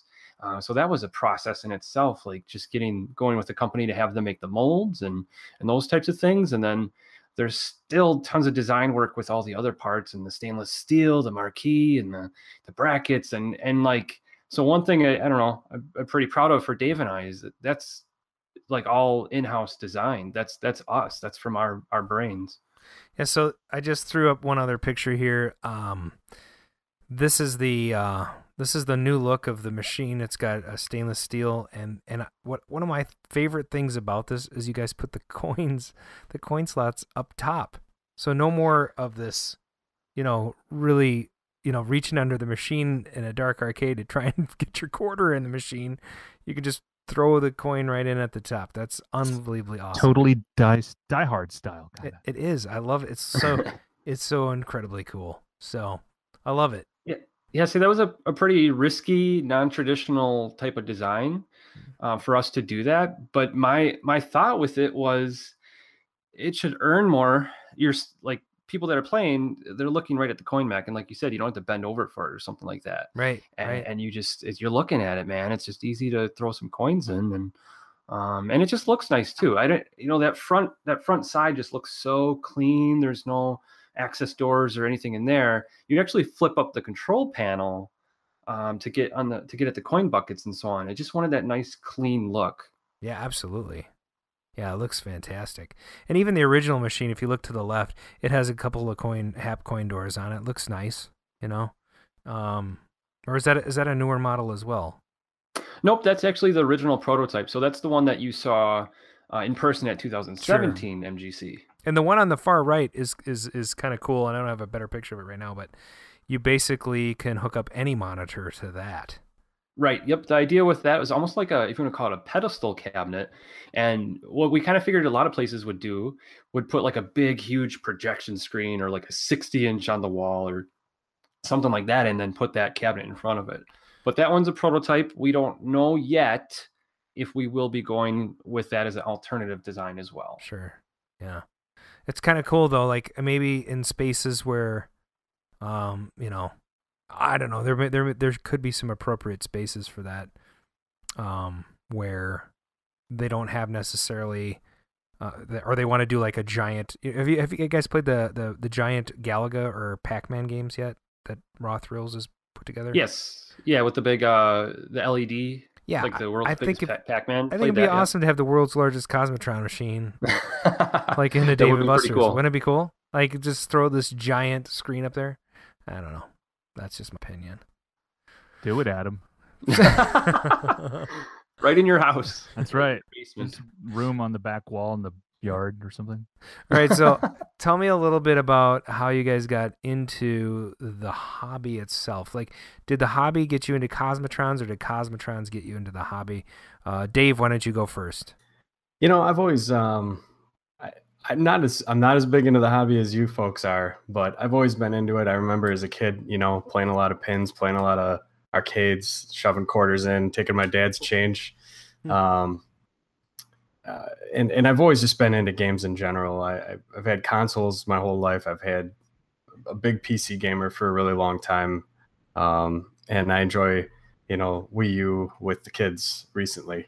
Um, so just I've always been into games, and and I would say always kind of thought it'd be really cool to make my own game. Cool. And so, yeah, uh, clearly into console games, uh, you know, and maybe not as big. And do you have any arcade games in your collection? I do not. So you're you're kind of the console gamer, the consummate console gamer. He's PC. Yeah, PC. PC. Probably PC. more PC than console. I guess I I started out on consoles. You know, the I had a Nintendo. Uh, well, I guess it all kind of started with the Commodore 64. Nice. um, yeah. Nintendo and a, and a SNES and a Genesis and, and PlayStation and so on. Um, but I, I eventually kind of ditched the consoles after a while and really um, pretty hardcore PC for for quite some time now. What's your favorite uh, game on the PC right now? I've been playing a lot of uh, Player Unknown's Battlegrounds recently. Oh yeah, Player Unknowns. Uh, it's kind of similar to Fortnite and some other games that are out there. Yep, yep. Sweet. Yeah. Um, what do you think about Rocket League? I like Rocket League. That's a solid game. I mean, uh, you can't go wrong for fifteen dollars. I feel like. Um, yeah, Lots, I don't know. A- Lots it's to spend your money game. on after that too. Yeah, that's true. Yeah, lots of DLC after that, but uh, yeah, I mean, you know, the game itself, it's it's quite fun. I actually didn't really think I'd like it. I, I was never uh, a huge fan of soccer, and I just I was like, yeah, it's soccer with cars. Why would I like that? Mhm. Um, Mhm. But it, it is it is a heck of a lot of fun. It is unbelievable. And they have hoops now, and there's a hockey uh, mode, and then there's Rumble where you get like special weapons and stuff. Super fun. I play it frequently. I just finished Uncharted 4 for the PS4. So I'm kind of, and I just got, uh, and I have a copy of Fortnite that my buddy Andy is saying, you got to get on there and play with me, buddy. Or he's going to kill me if I don't get on this thing soon because uh, he's like, he's the one that talked me into getting a PS4, and then I spent the last two weeks beating Uncharted 4, which isn't fair to him. But yeah, I, so I play P, PC games on Steam mainly. Uh, I, I have GOG, so I can play some of the old school games. Uh, I love that stuff. What do you What do you think about Look at this guy who who calls it Player Unknown's Battlegrounds. well, I call it that for the people that don't know Yeah, what it is. Right, right, right. Uh, it's PUBG. Yeah. PUBG? So, Play some PUBG, yo. yeah. Sweet. But I haven't Uh, played Rocket League since they added in the uh the what did you call it? That where you can shoot weapons. It reminds me like we used to play a lot of Twisted Metal as kids. Uh, you know, the Yeah. versus mode Twisted Metal. So they call Is it it Rumble. that? They call it Rumble, and you get uh, some special weapons as you're going through, and they have like things that launch you further. They have like a suction cup that allow you to get the ball and pull it along with you. They've got uh, a thing where you can freeze the ball. You can actually send your uh, opponents into a frenzy where they can't control their car. So there's all kinds of really fun things that happen in that game. I, No, that's I. I urge you to try it if you haven't tried it in a while. It's been out for about a year or so. Um, and they've added uh, new maps. There's probably double the maps that you're used to playing on. So Yeah, I haven't played. I I think the last I played, they had uh, the hoops mode was in, and I I think hockey was in there, and uh, yeah, they, they did like um. Oh no, that was a different game. Yeah, I think hoops mode was recently added. One the last time I played. Sure. So, um, moving on to Shane. Shane, what do you what um what My you- gamer history. Yeah. So, it, what's your arcade origin story? Did you did it did the arcades find you and then you found Cosmotrons, or the other way around? Yeah, sure. So, in terms of like, like very similar to Dave, our um, been gamer my whole life, and from the Atari Twenty Six Hundred, you know, a lot of the console stuff, big time on the NES and SNES and so on, and then finally got into PC gaming really heavily. Return to Castle Wolfenstein, uh, the first Call of Duty, and Dave and I played tons of Battlefield Two together, and then eventually, you know, so that was just absolutely loved those PC games and the multiplayer and so on with those. And then eventually kind of stopped playing that just in terms of time wise and devoting the time to it. And um just there's a lot dave and i just we just didn't enjoy a lot of the recent or the, the games that were kind of coming out after battlefield 2 and that's when i started collecting. BurgerTime was my first arcade machine about 10 years ago Sweet. and put it in the dining room. My wife luckily uh, let me do that. Uh, $250 and it was like all original Wow. fully working and so on. You know that's back then. Um loved it. And then you know once you get one you just can't stop.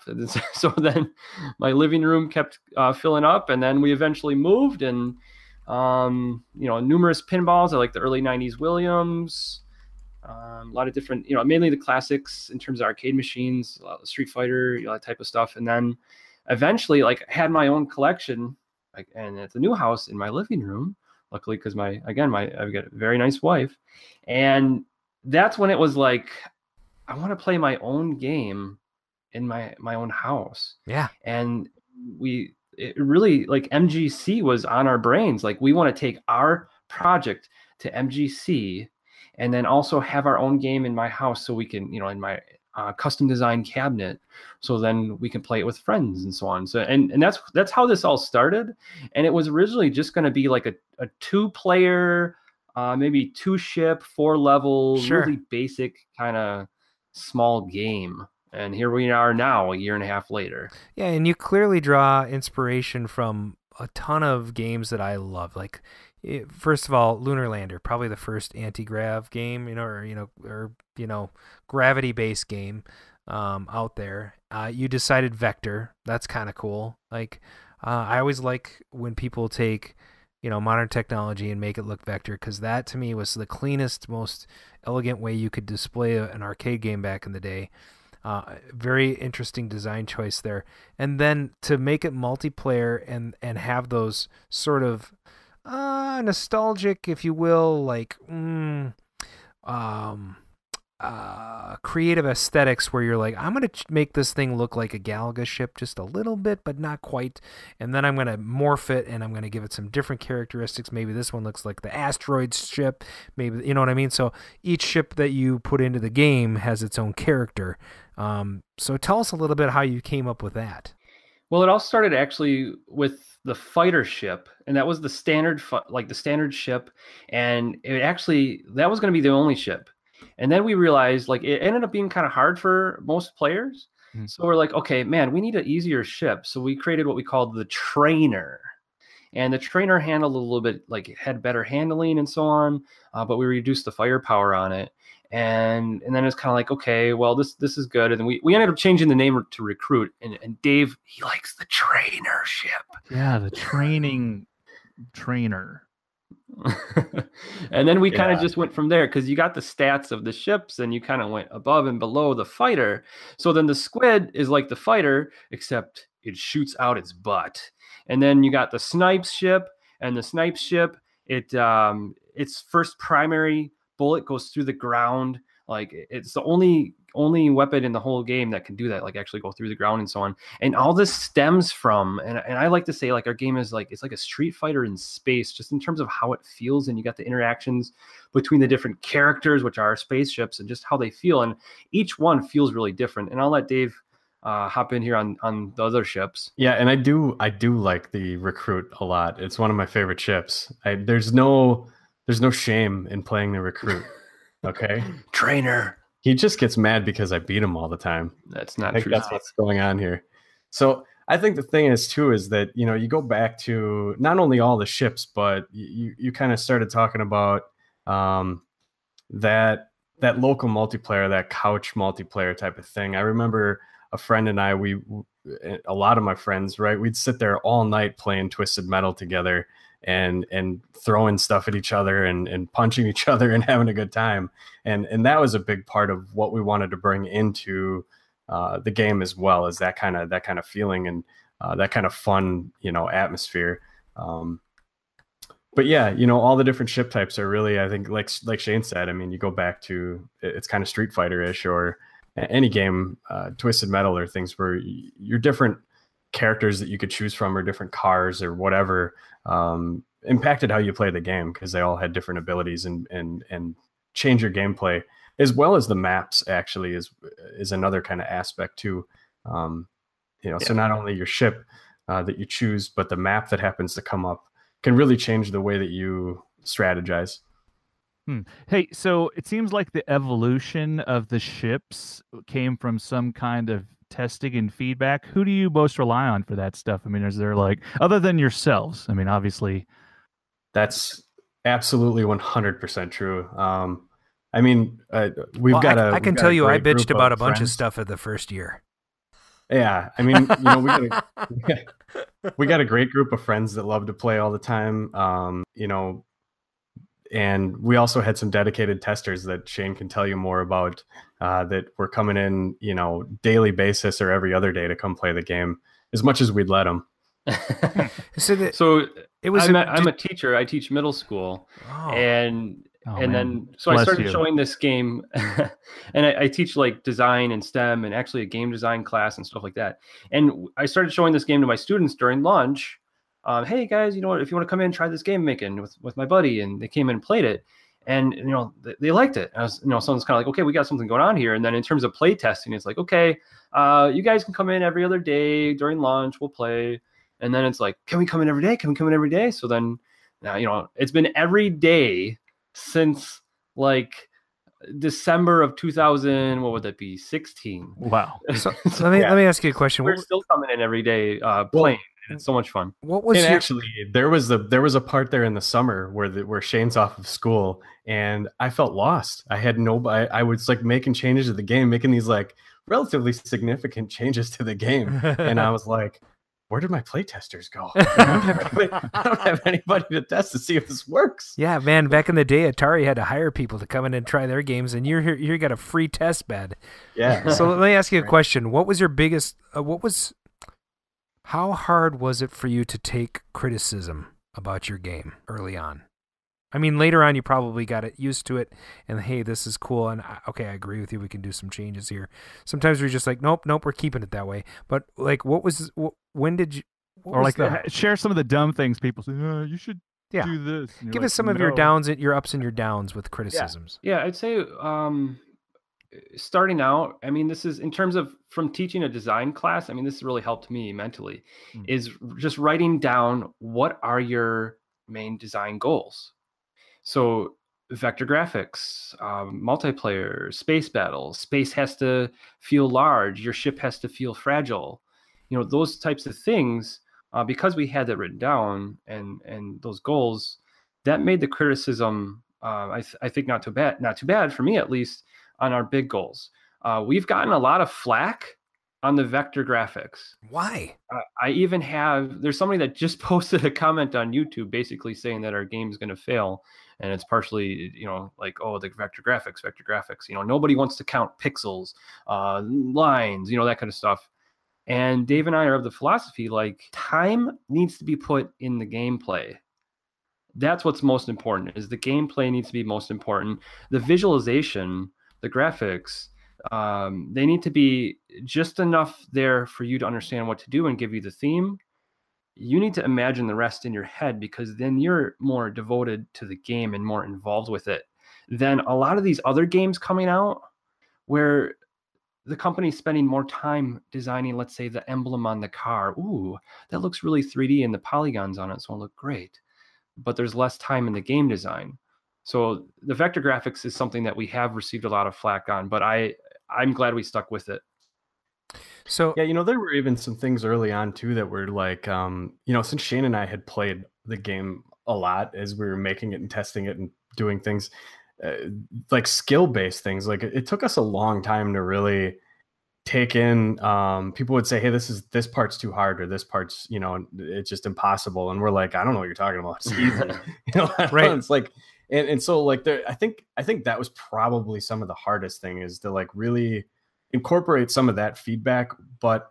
It, it was very part of the reason it was really hard to us is we feel very strongly that the game should be uh, that there should be a high skill cap what what's hard for us to understand is you know how to how to get people in at the low level when they aren't necessarily skilled and that they're having fun and and and are allowed the time to to get to a higher skill level. I have a suggestion about that.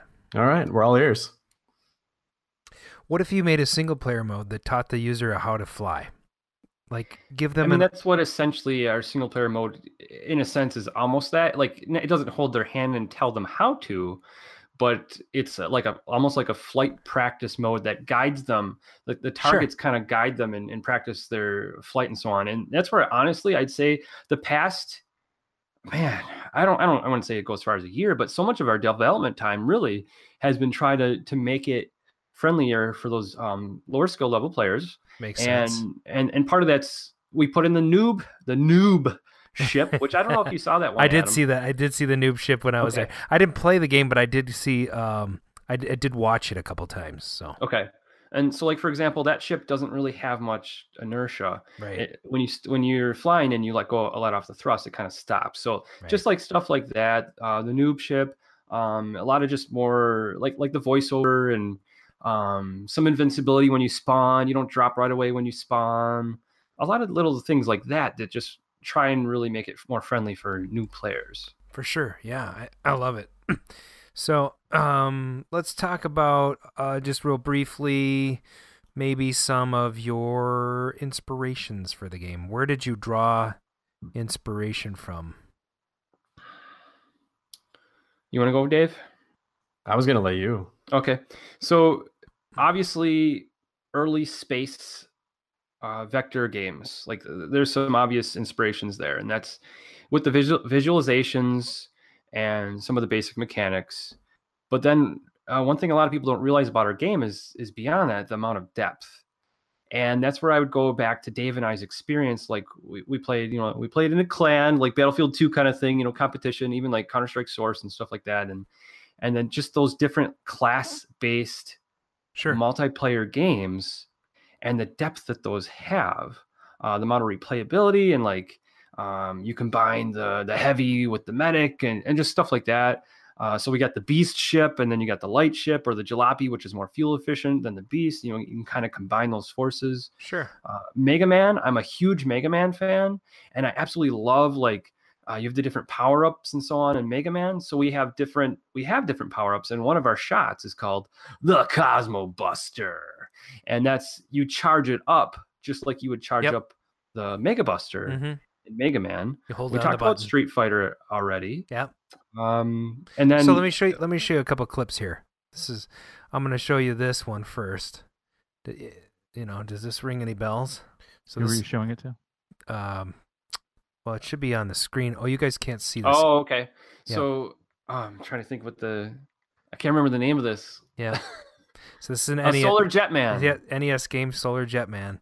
Very difficult gravity game. You have a couple of modes. You got to fly the ship around, collect stuff. So that that's a favorite. Uh, and let's let's throw this one in. This is actually what I think your game reminds me of in many ways. Um, this game uh, came out uh, ten years ago on the PlayStation, and um, it's it's very different than your game, but um, I love some of the elements that your game adopts. And speaking of loving vector graphics, whoever that guy was is completely wrong. Because if you look at this game, Gravity Crash, for the PlayStation 3, uh, you're going to see a lot of the same elements that are in your your game. You have four different ships. You can you can play against each other in a race mode. Uh, you can go after each other in a death deathmatch mode. Um, it's a little different, but um, did you get any did you get any inspiration from this game? I never heard of it. Yeah, it's fantastic. Never heard of it. Check it out. It's been out for a long time, but um, your independent uh, Cosmotrons game has some of those elements, and I think the cool thing is is it allows all four of those players to play on the same screen, and you do things differently than Gravity Crashes. There's no, you know, there's nobody stepping on anybody's toes there, but I think it just reminds me of that nostalgic vector graphics game, and uh, it's it's just a fantastic for for me as as a fan of all these old games. Um, I'm I'm really really excited about Cosmotrons, and if you haven't tried it out, you gotta you gotta try it out, guys. So, Mark, um, I think you had another question or two here. I do. My question is do you guys have any other custom arcade game ideas still inside of you or maybe like a like a sequel to Cosmotron Are you're going to make a Cosmotroniverse? Yeah. we we have an endless list of ideas we've been compiling and we can't give away what we believe to probably be our next arcade game. Um, there's definitely room for expansion in the cosmotrons universe. Just like with ed- designing a game there's you have a list of stuff. I don't know 75% of the stuff we wanted to do is not in this game. So really? we have a oh yeah oh yeah we got a long list of different things um, to keep expanding cosmotrons and then uh, I, I would say our future games that we want to do bigger and better say What's your What's um, your uh, company's name? Would you uh, incorporated a company or something to, uh, you know, Cosmotronics is the game. What is the name of your company? our company name is arcadeaholics oh so that's where I pulled the first video from. If you guys want to go check out Arcadeaholics on YouTube, do that because they've got a bunch of gameplay videos. And can you still download the the beta version of the game from the site? nope we took down Yeah. we took down both the demo and then i think we called it the the alpha at that Sure, point that was way back in i think it was uh, april of 2017 that was the last time something was up It was we up for a long time though, and I I I, I think I have it downloaded. So I have it too. Mm-hmm. Thanks. Thank you. Home version. Make your own cabinet. La la la. Wow. I could I'm just never. going to call Escape Pod. it's funny because uh, the cabinets are so gorgeous, and uh, I might have to work something out with you guys at some point because um, I have you know 20 games in my my arcade in my arcade downstairs. I'm willing to take take out two to put in one of those. Uh, I think would be fantastic. Uh, the pedestal one, I'm I'm actually kind of interested in because I could just roll it out for for events and hook it up to my 55 inch television, and we could play it on there. That would be unbelievable. So might have to talk to you guys about that. we of course would be willing to support such choices and and so you're marketing this to whom? So as of right now, this is an arcade exclusive title. So we're marketing it to uh, businesses, arcade owners, barcade owners, FEC owners, and we our first batch is more. We we have more orders than our original goal. So um, it's ex- exciting time, and most of the places are are arcades, barcades, retro arcades. Are they So- going to? Is there is there one going to up down? so we have not, um, as of right this second. No, they were on our tour. So we were we were on. Uh, we stopped there on a tour in up down Des Moines, um, and the staff there is awesome, super friendly. So and they're actually they're opening one in Milwaukee. So I'm Yes, they are. um, I I honestly believe our game would do extremely well and make them a lot of money. So hopefully talk with them soon um, about that they need Cosmotrons. Yeah, and I really and I don't know. Do we talk on the air about uh, capture the flag? I don't know if we did. I I think uh, uh, very interesting game mode that you added this year.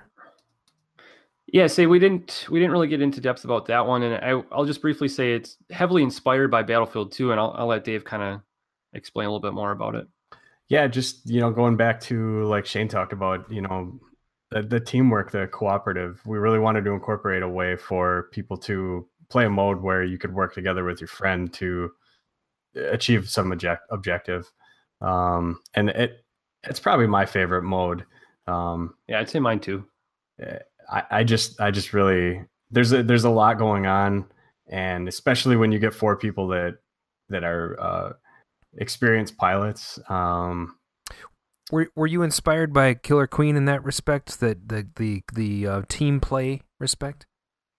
Well, we definitely like the the team play. Like of Killer Queen, we we did play Killer Queen when it was at Midwest Gaming Classic, and and Dave and I we had a good time on there, and we liked the um, cooperative type of thing in the. Um, but it was more so Battlefield Two, in terms of like the idea of like the control points, and that's kind of how our flags are. It's not like capture the flag per se. It's it's raise your flag. If you hover by the flag, it raises. And uh, one unique thing that we implemented is the the flags are on like a rocket so the rocket actually moves randomly around the level, and each level has three flags. So if you capture two, you can you can win that way, or you can destroy the other team. That's awesome. I love it. I love, and I, I love that team play element as well. So. Uh, I, I think you're in the moving in the right direction. And, and, do you feel like you're kind of in a sweet spot now? You're like you're end, ending the development on Cosmotrons, or are you going to keep tweaking it? Well, we'll definitely keep doing stuff. We want to make our customers super, super happy. So, you know, we're, we're getting them out very soon. Um, that'll be our, our first line of duty is to support those customers and do whatever changes we need to do for the game then. Um, and then, like we kind of talked about, like we have a lot of ideas on how to expand the world and where we plan to update, keep updating the game, maybe like um, a map, a new map, like every other month, or I don't know, something like that. You know, those types of things Dave and I got to talk about and and figure out. But to keep the the business owners happy and keep people coming to the game and it, it feeling really fresh. Yeah, that's actually isn't that cool? Like in today's age, you can have that thing hooked up to the internet. Boom! I'm gonna give you a, a new set of maps, and uh, you'll have tournament, and you'll have uh, you'll have people trying out to be you know in leagues and, and, and be in tournaments and then you can switch up the tournament modes and say dudes we got uh, an, a killer championship map for you this year you got to check it out so I, I, think that that's actually a really awesome way to keep your game fresh I, if you go to a, a, Dave and Buster, you guys ever been to Dave and Buster's? Obviously, um, yeah, we actually have one. Yep. that's um, not too far from us. Sweet. Um, you know, the cool thing about Dave and Buster's is that they do have a fair amount of really cool games. They also have too many redemption games and stuff that I don't care to play. But people that have kids, they love to take them there and whatever, and they get to do that. The thing that I find interesting, in particular with games that, like, say, Raw Thrills produces, and no offense to them because they have a, a great lineup of games, but if you look at like um, some of the games that they're producing, like the Batman game, which has been out for a few years now, the Batman use your Batmobile and go yep. around and shoots things and drive around, and the and the big, the you know huge uh, Pac-Man and Galaga games, and some of the other games that they have come out with are they're really cool. But how do you keep them fresh? You know what I mean?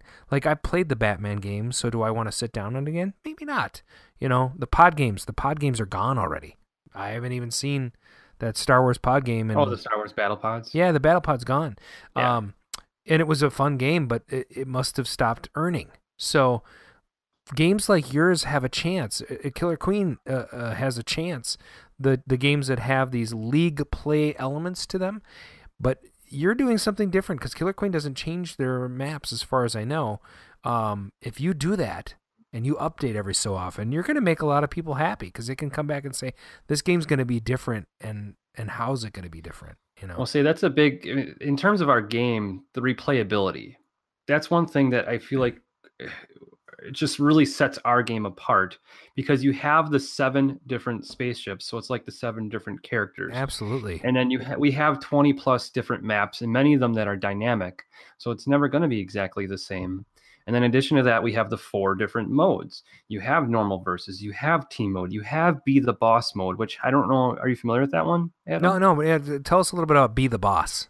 Okay, so be the boss mode. The idea with that is you have one friend pilot the overpowered juggernaut ship, and then the rest of them. So let's say you're playing with, uh, you got three other friends. They're teaming up on the blue team, facing off against the Juggernaut ship. So you and it, the Juggernaut takes let's say five hits to blow up, and you can see it cracking every time you hit it. And then the other the, the blue team, the three of them are still the little the little ships that the Juggernaut can just run through and smash through. And uh, the blue team is sharing fuel and and those types of things, but they get a little bit more lives because they they die more easily. That's so it's kind of like an asymmetrical kind of battle. I love that. There was a there was in I don't know. You ever played Quake Two back in the day? I'm sorry, say it again. Did you ever play Quake Two back in the day? Uh, Quake Two. So there was a I- there was a was- mod for that called It Devastator. Unreal Tournament. Yeah, Unreal Tournament came out just after that. So Quake Two uh, was the sort of the predecessor, you know, and it was the it was the sequel to obviously Quake and Doom Two and Doom, you know, id Software and all that sort of thing. But um, f- fantastic. I, I was that was that was my jam. Like back in the day, I was a Quake Two nut. And we used to have every single modification you could have for the game. And in Quake Two, they had a, a, a mod called Devastator, and it's kind of the same thing, right? You have a bunch of grunts with like pea shooters, you know, and they're running around trying to shoot this this mech. And if you were the guy with the mech, you'd pick up this rune, and all of a sudden you'd be in this this big machine body, like a you know mech warrior, and you'd have a couple of chain guns, or you'd have a couple of rocket guns, and the rocket guns and the chain guns would overheat, so you could shoot lots of things and kill lots of grunts, and the grunts would have to try to kill the big mechs with just smaller weapons, which that sounds a lot like your game mode to me. Uh, sure. Very, very fun. You know, David versus Goliath mode. I think that's Yep. sort of a classic way to play. So, I don't know. so, uh, any any last thoughts on um on how this last year has gone for you? Tell tell us a little bit about that. You know, one of the things that I want to go back to just the map thing real quick. We actually ran a, a contest at MGC and we had all these people draw maps for us. We got all these submissions. So, talking about keeping the game fresh, I'm really excited to look through all those and see what what people came up with and and we're Does going to any- pick eh, do- we're going to pick one of those and put it into the actual game. Does anybody win a prize other than fame and admiration? Fame, yeah, admiration. Pat on the back and a hearty hi ho. and a Yeah. little and a credit in the game. right. That's funny. Well, that's great. I mean, and, and I love the fact that you're taking advantage of the of the um of sort of it's like it's it's better than crowdfunding. You, you basically have people that really love the game and, and have an interest in making it better. And so that's got to be kind of rewarding for you. Uh, even if you're getting some criticism, you're like, dudes love it, but we could make it a little better if we tweak it this way. And maybe they're wrong. Maybe you put in the, the change and you're like, mm, not working. I'm gonna pull it out. We've certainly done that. There's been there's been some where we we try stuff and it just doesn't work. Actually, um, you know, capture the flag mode it started out in a completely different thing. The the functionality of that capturing the flag started out as a completely different idea.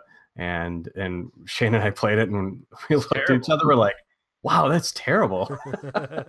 and and um, you know, and we kind of scrapped the whole idea. And then later, when we were like, oh, we got to put in, you know, we got to do this uh, like team versus team mode. And we were like, oh, we got to bring that flag mechanic back in that we already coded. We can just put it in there and it's going to be great. And then we, we put Right. it in into that. And and we were like, wow, that this is awesome. This works out really well. one flag, it ended up being three then too. So like that's something we learned from that. That was actually a big key. The having a single flag on the map, uh, really just it wasn't enough. You know, all the activity got focused. No matter where you put the flag on the map, everybody focused on that one tiny little area in the map, and it and, and then it just makes this, you know, what's supposed to feel like this big space battle game feels like y- y- you only care about this tiny little area. Sure. And, Sure. So, uh, Shane, um, Yeah. give us, uh, if you will, three little tidbits of game design advice that you might tell your students when when putting Oh. together a good game. Okay.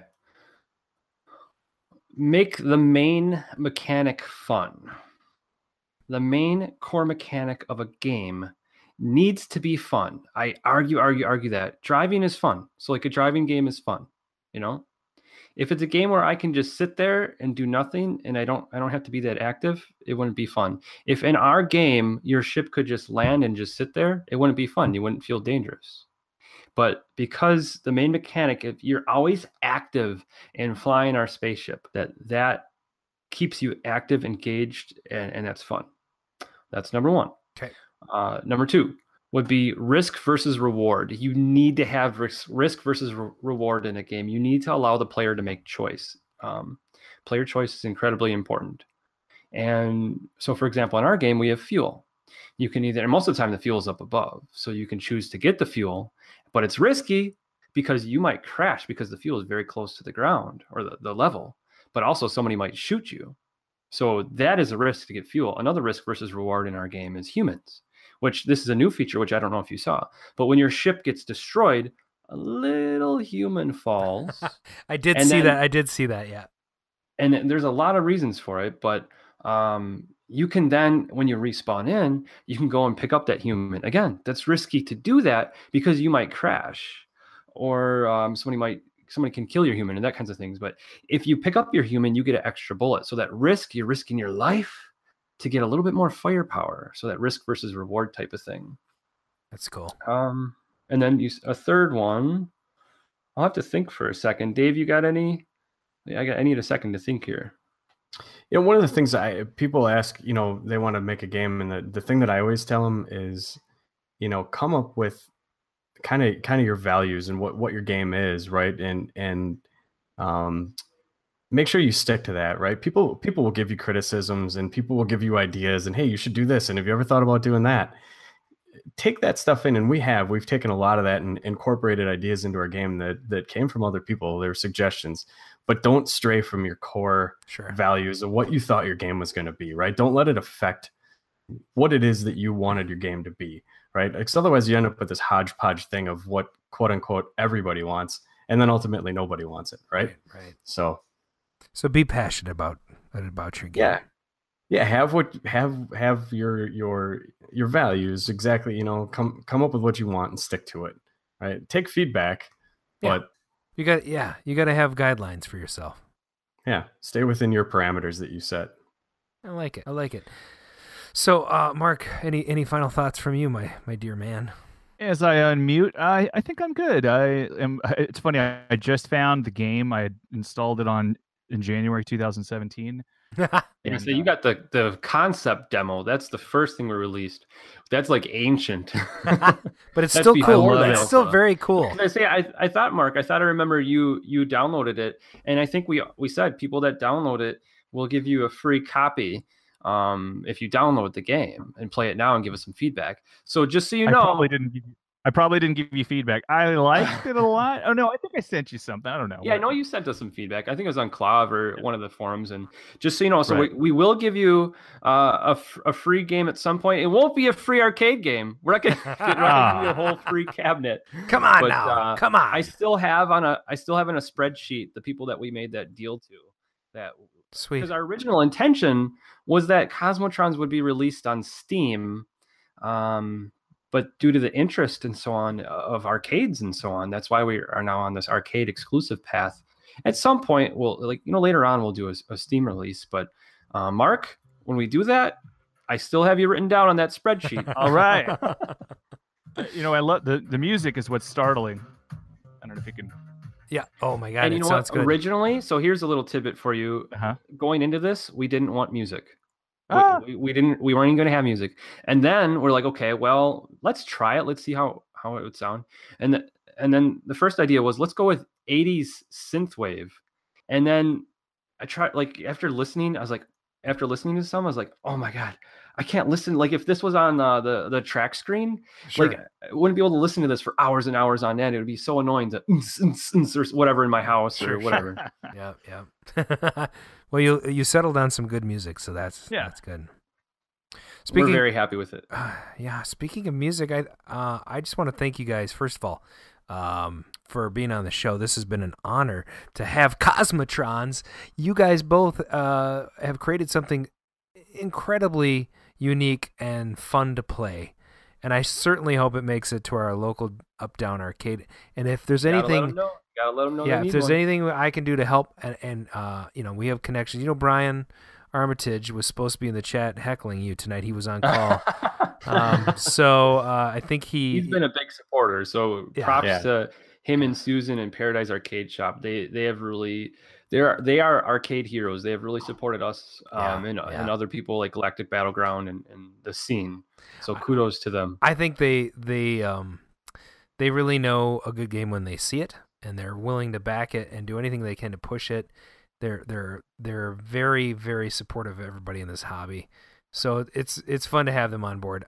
He's probably operating on someone right now, so. Fixing a hip.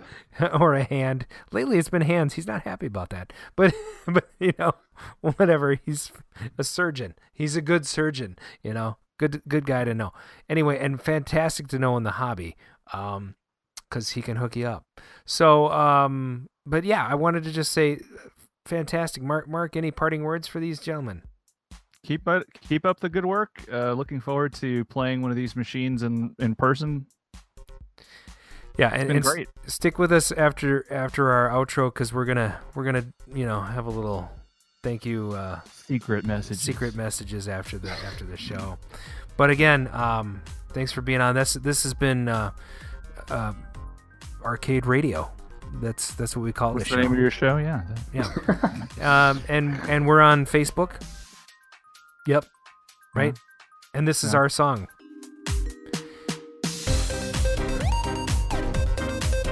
So subscribe to us on YouTube and stuff. Right, Mark? Yeah. Don't go to Twitch anymore. Yeah. we'll we'll keep broadcasting there. I think we might we, we got to find a way to get people to come over to the dark side though. Cuz, you know, YouTube's for old people.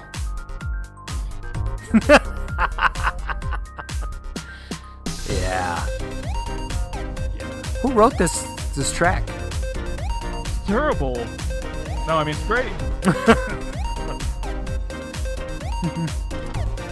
I can't believe I had to copyright this stupid thing. Made with entirely with loops from you know GarageBand. This is your first copyrighted song. It's my first copyright. Well, I mean, I've composed other songs that are protected by copyright, you know, but I didn't have to register it. You know. The, listeners are like, "Shut up about this stupid copyright."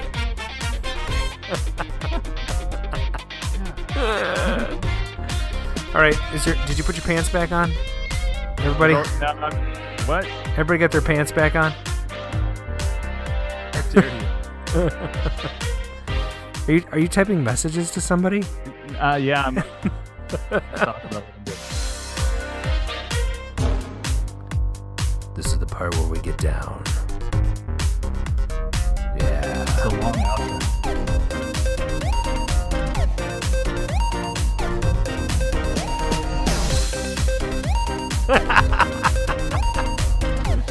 Listen, Captain America, you've had that backpack on all night. It's got to be hurting you. It's empty. There's nothing in it, so it doesn't hurt at all.